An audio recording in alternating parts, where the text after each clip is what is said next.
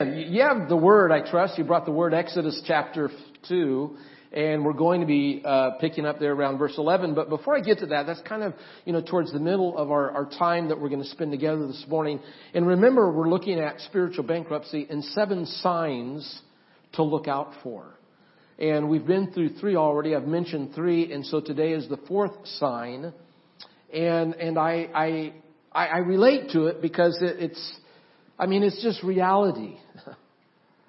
It, it is reality. And, and there are things that suck out of our, suck out of us the passion that we have for Christ and there are experiences that, that take away this, this excitement and this love that we have for Jesus. And of course, it's the reason we gather and we have worship and we need to be renewed and we need to be refreshed.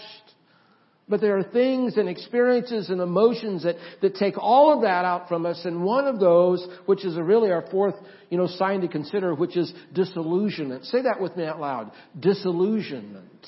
My wife once said that I was a, a dreamer. I am a dreamer.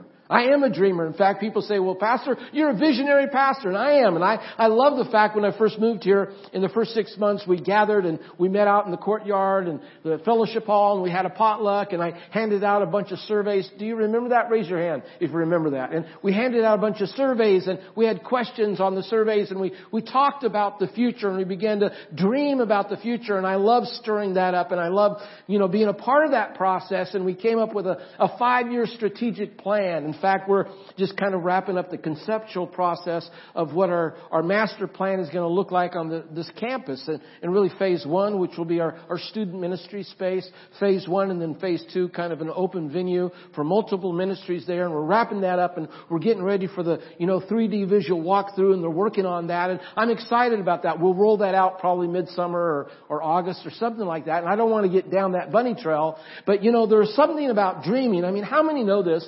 That dreaming costs you something. Dreaming costs us something.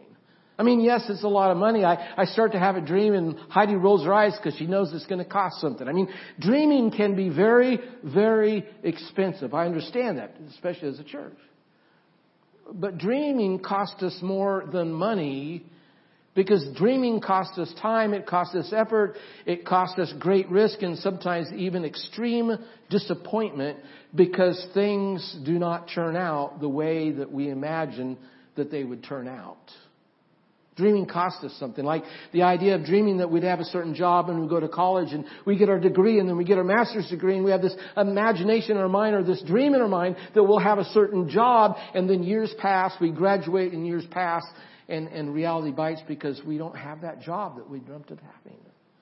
Sometimes dreaming costs us something, like when we dream or imagine that we're going to be a part of a particular professional group and time passes, the years pass, and we're, we're not a part of that, maybe that, that people group or that professional group that we imagine be a part of, or maybe even the work, you know, in the workplace we have an idea, or we have a program, and we have this idea of what the program is going to be like. We're going to get everybody on board, but there's something happening, there's these hiccups, and everybody's not getting on board and we're not getting the promotion and it's not happening and reality bites because you see the vision, the dream is just not happening. Maybe it's a sense of direction that you, you, you dream that your family would go. You'd, you move in a certain direction and this is the kind of family that you imagined that your family would be and then time passes and you realize that you're, you're missing the mark. Or maybe people only support choice opportunities rather than both the good and the bad efforts. And, you know, it's because of maybe leadership or whatever the excuse is. Or, or maybe you've invested in somebody a great deal of time and money and, and effort and maybe you're mentoring them and then that key moment they fall short. And you realize that, that you're disappointed you see, disillusionment is such a painful experience, especially when it touches our own life or family. In fact, by definition, here's disillusionment, and sometimes we use the word, we use the term wrong. We kind of use it in an opposite meaning, really. But let me define it for you. Here's disillusionment. You can fill in the blanks there. Here's disillusionment. It's feelings of disappointment because one has discovered things are not as good as one thought them to be. Let's read that again. It's feelings of disillusionment because one has discovered that things are not as good as one thought them to be. And so we have these emotions that begin to follow because reality bites and there's disenchantment and we're dissatisfied and we're maybe even depressed because we are defeated because we've had these, you know, these dreams or we've had this vision of what life was going to be like or marriage was going to be like or our, our career was going to be like and then we wake up and we realize that those things are not happening and life is not what it was that you imagined it to be. Maybe some of the etymology of the word would help. I mean, if you look at the word, you go to the beginning of the word, it's D-I-S, dis, which really mean, it means reversal or a separation from. It's the reversal of the word that it precedes, and the word is illusion. An illusion, it is, it is the idea of a, a false uh, interpretation or a deceptive impression. And it's, it's the idea when you have an illusion, it is something that is skewing reality or skewing the natural order of things or even your priorities because, you know, you're living in a illusion. Now, now bear with me. Here it is. Here's the idea. People tend to have illusions about themselves and situations, but when they are disillusioned, their illusions go away and they see things as they really are. So in other words, what happens when you're disillusioned, the curtain has been pulled back. I'll never forget that Thursday night, and we were pastoring in Florida, and and our, our kids were, well, our two boys were at home still. Our, our, our daughter, our special needs daughter, had become a part of a program, and she was there. And so we had, you know, Remington and Abram, and our youngest boy uh, were at the house still, and Abram was maybe 16 years of age or 17, something like that. And and uh, I'll never forget that night. Heidi had went to bed the master bedroom was just off the living room there. And Heidi went to bed, turned the light off, closed the door. She's going to go to sleep. And, and Abram came to me and, and he said, Dad, I need to talk to you. And, uh, and I, so we moved over to the high bar table there by the kitchen. We had a big kitchen bar and high bar, t- we sat at the high bar table together. He says, I need to tell you something. Now let me say something, you know, about a 16 or 17 year old saying, I need to tell you something. Now, when your four year old says to you, Dad, I need to tell you something, it's cute because they're going to tell you something like, I pooped my pants, right? Okay? But then when your 17 year old or a 16 year old says, I gotta tell you something, if he says, I pooped my pants, you got a whole other problem altogether. So that's some other issues, but that wasn't the case. But for, for Abram, he says, Dad, I have to tell you something. And, uh, and so, it's kind of terrifying when your 15 year old or 16 year old, you know, says, I need to tell you something. And you can imagine, mom and dad, what happened. My heart began to beat a little bit. My palms began to sweat. I'm sitting around that, that high bar table. I'm just waiting. You know, I'm waiting because I'm thinking, okay, you know, my illusions are going to be shattered because, you know, we have this beautiful little family and three kids and my beautiful wife and the church was growing and, I mean, life was good. I mean, it was sweet. It was awesome. And then my son, 16 year old, says, Dad, I need to tell you something. And, and the shoe did drop. And Abram did share something with me that was, was a sin and it was illegal.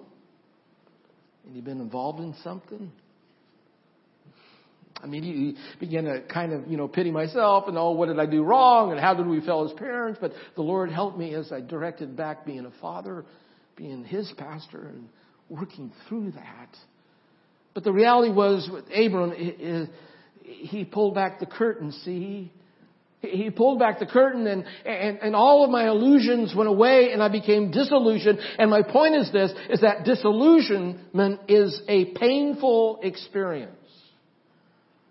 Often when that happens, we withdraw or we, we, we never dream again because, you know, we've had these visions or these dreams of what things would be like and we really, you know, take the time and we put out, you know, the effort and we really risk it all. But then we, we're burned, so to speak. And then, you know, we never want to risk it all. We never want to put ourselves out there because we don't want to be hurt. I, I like the way one author writes about it. He says this, he says it this way, dream deflation leaves large marks on the soul. Dream deflation leaves large marks on the soul. And the fact is, it, it, it, takes some time if I were to share with you all the times and the many times that I had these great ideas or I had this vision of what I wanted, you know, things to be like and, and I began to talk about it and I tried to lead into it and, and then life, you know, takes all of those visions on those dreams and, and life dashes them on the rocks of life. And maybe because of finances or resistance or, or whatever it was that, that crushed my hopes of making something happen or bringing something to existence that, that was not existing before. And this can happen even in church. We can be torn apart by the status quo or we can be smashed by traditions or pulled apart because of politics or, or, or not maybe wanting to give a, you know, power or authority or, or position or, or whatever it is. But, but each time a dream is deflated, it hurts. And is it any wonder that as the church gets older and it becomes 50 years old and 75 years old and 100 years old, we begin to be gun shy because we've had our dreams dashed upon the rocks of life over and over again. Maybe perhaps this morning Moses would be a good example of disillusionment.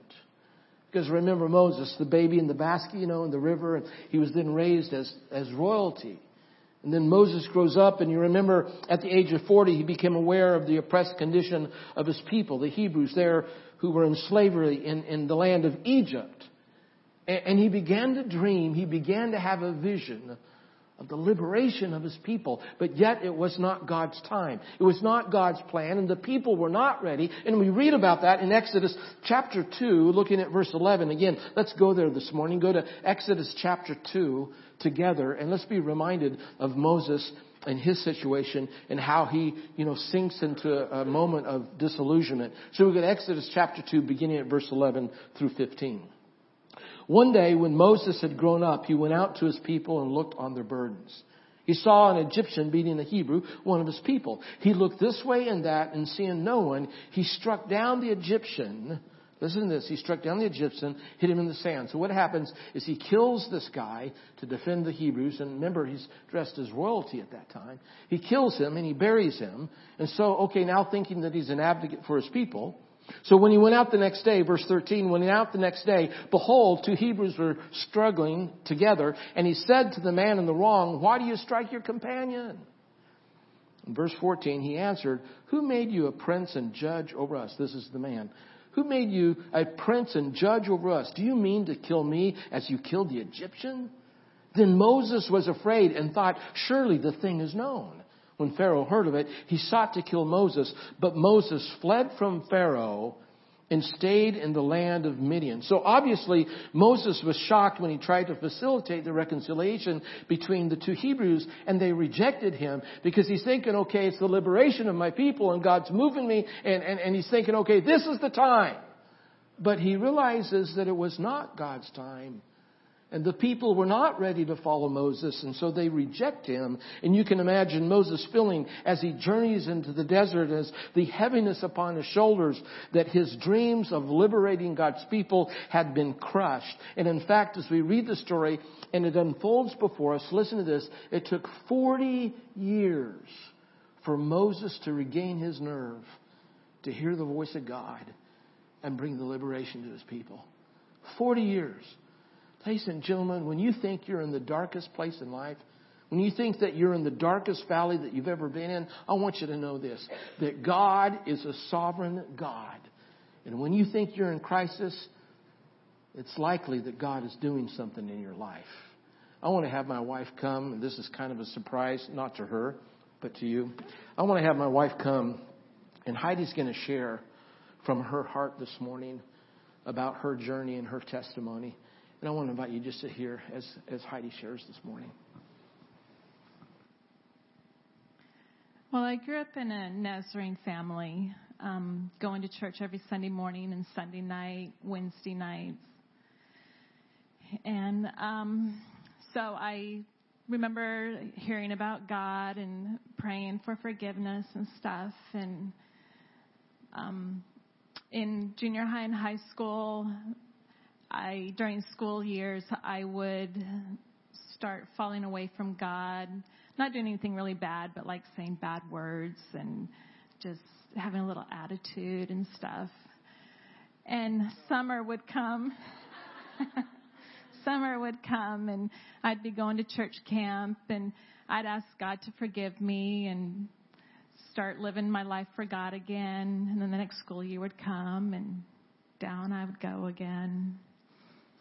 And it went on like that all through junior high and high school. In my senior year in high school, um, I went way down, and a lot of things were going on in my family. I had an older sister who was into witchcraft. She worshiped the devil. She'd cut herself and write letters in blood. And I for over almost a year, I felt this war going on in my heart. And I believe it was between Satan and Jesus fighting over my soul. And that Christmas, my senior year, I failed two classes that I needed to graduate with.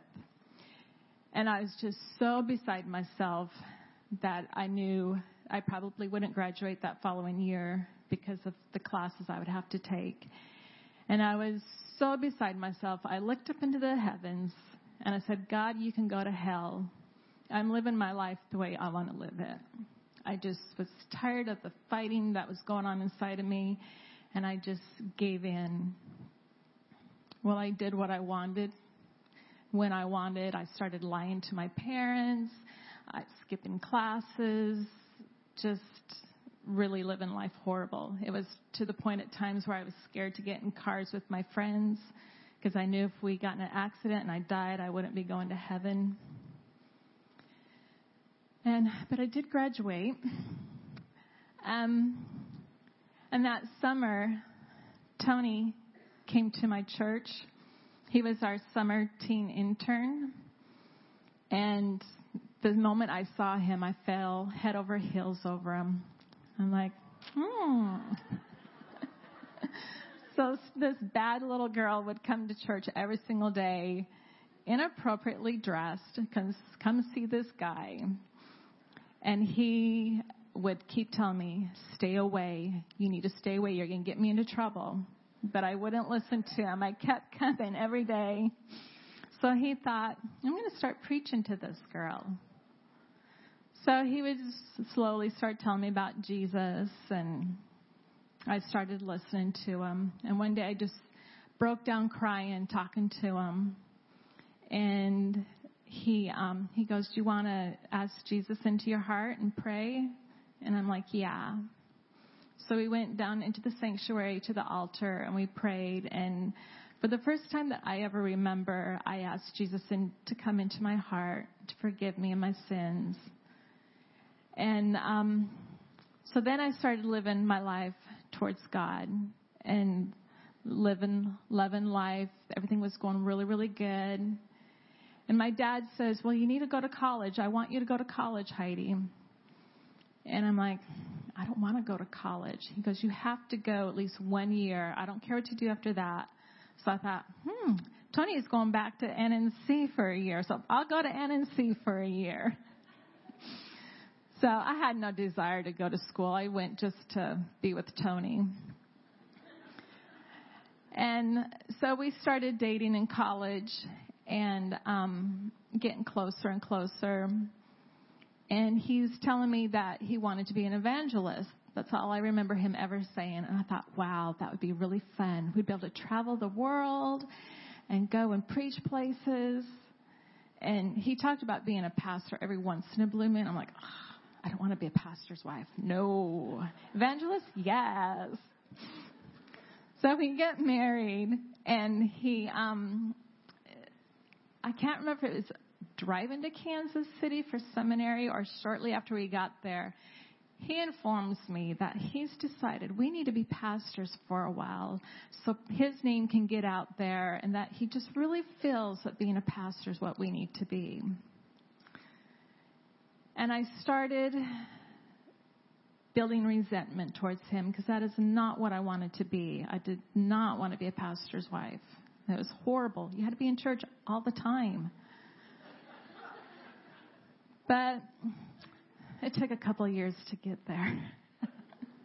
we started having kids, and Courtney, her disabilities started coming out, and I started getting more and more resentment. I had resentment towards my kids, resentment towards Tony, resentment our living situation. I was extremely spoiled growing up, and I had any and everything I ever wanted. And being married to a poor preacher guy, that came to a screeching halt. So I had bitterness for that. And there were times where I was so mad at God and so mad at life and hated everything around me that A few times I prayed and asked God to kill me and just let me get out of this world. And um, it came to a point where I didn't want to be at church anymore. I wanted nothing to do with the Christian walk, the Christian life. I just wanted out. And in our third church, Tony came across an old friend that he had kind of grown up with his his parents, and he asked him if our church would do a lay witness mission program.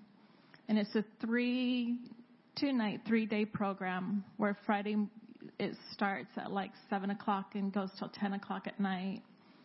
Then Saturday you meet again at like eight o'clock in the morning and you go till ten o'clock at night. And then you meet again Sunday and you're there from eight or nine to noon and then you come back Sunday night.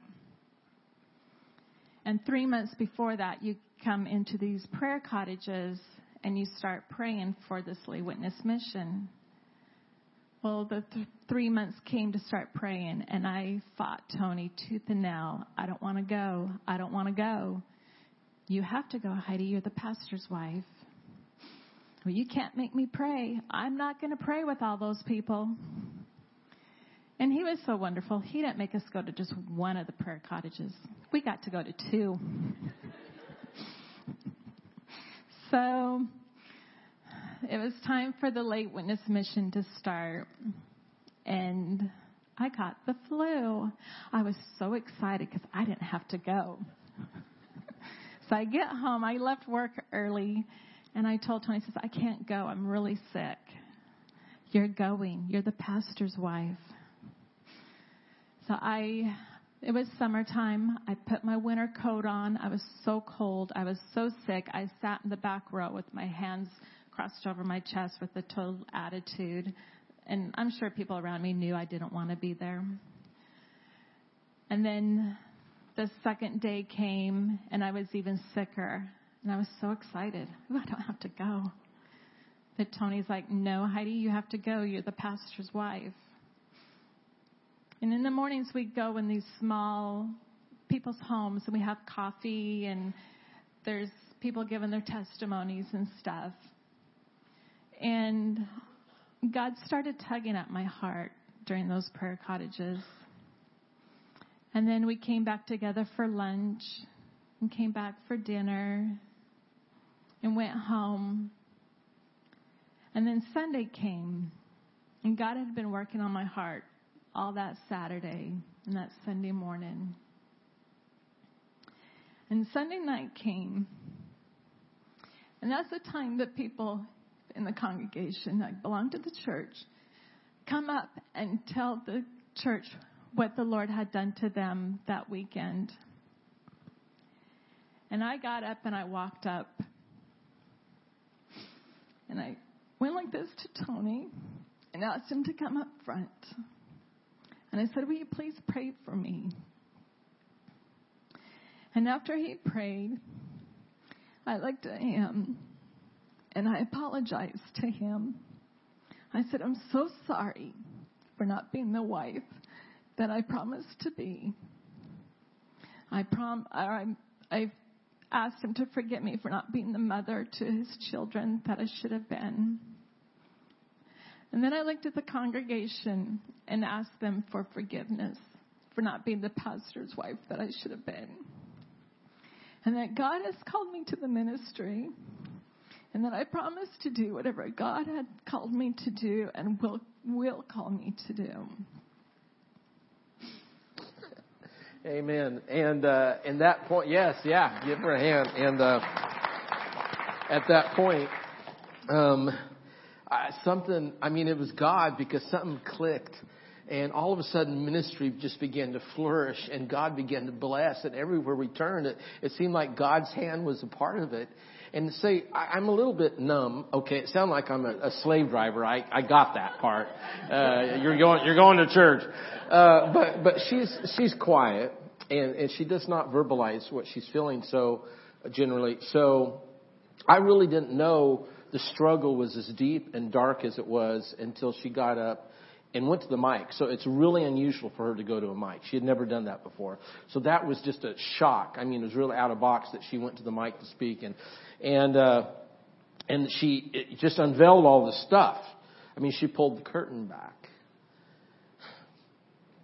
And God did a work that changed our lives. And all of a sudden, our life just took a turn for the better. And I don't know about what God's speaking to you about, but I know this, that Mission Church of the Nazarene needs a turn. And we need the Holy Spirit. And I don't know where you're at personally, but I know this, that God wants to give you a spiritual moment. And we need a spiritual moment, church. And I want to invite us this morning as we sing this song together. We're not going to sing. The worship team's going to sing. and uh, that would be a disaster. The worship team's going to sing, and it's about fear. It's about fear. And I don't know why we fear, really fear responding to God. Respond to God. Worship the Lord today. Experience a turn. And I don't, I don't know, you know, if, if our, these conditions and what we're talking about is connecting. But the enemy is a robber and a stealer and he is a liar and he steals your fear or he, he, he steals the truth actually. It's the fear he puts in your life. But he is a liar in, in eight, in John chapter eight. It says that he, he is a liar, always has been a liar, will always be a liar. The enemy is a liar and he's probably been lying to you about something. Well, I want to invite you this morning to hear the voice of Jesus, to hear the voice of God, of your Father. Realize that He loves you. He wants you to have a spiritual turn in your life. He wants to give you renewal. He wants to give you refreshment. And I praise the Lord that God did not give up on us. And if God can use us, I promise you, He can use you. And I want to invite us, church, would we respond to God this morning? Can we respond as we sing about chasing this fear out of our life? In fact, let's stand together. And, and I, I don't know how to, how we should respond right now because there's something about an action, you know, and sometimes you don't always have to take action. But maybe it's just a thought in your head. Maybe it's just a decision right now that you're going to say, God, I'm submitting to you. I'm tired of living in darkness. I'm tired of living in fear. God, I want to submit to you. And you're just going to worship the Lord. Let's make this really simple. Let's make this really simple. As we worship, and I'm going to pray here in a minute, as we worship, and we're singing,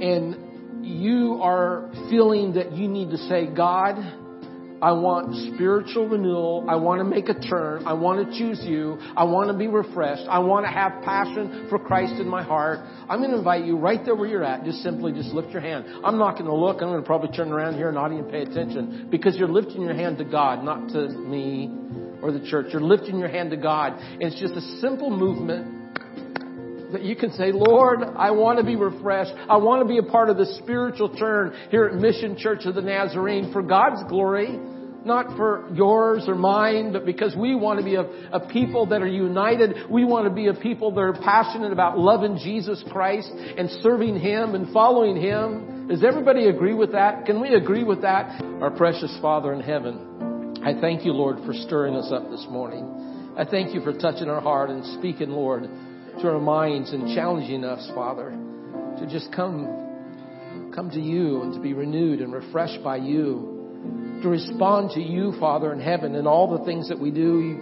as a community here, Lord. It all points in one direction. It points to you, God. And we worship you, Father. We want to glorify you. And Father, we just invite you into our community here. We invite you into to our church. And I pray, Lord, that you'd have your way with us. I thank you, Father, for, Lord, the work that you're doing right now in that one heart. Thank you, Father in heaven, for bringing to completion what it is that you started in us.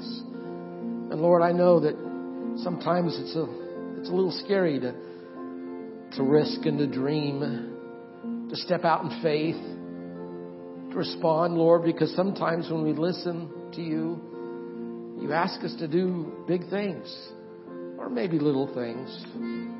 But what, Lord, whatever it is, I pray that, Lord, we would not fear. That we would respond to you, Father. Renew our passion. Renew our hearts, I pray, Lord, as we serve you. Thank you, God, for giving us the strength to do that. We, we love you, Jesus. We turn to you, Jesus. We ask all these things. In Christ's name we pray. Amen.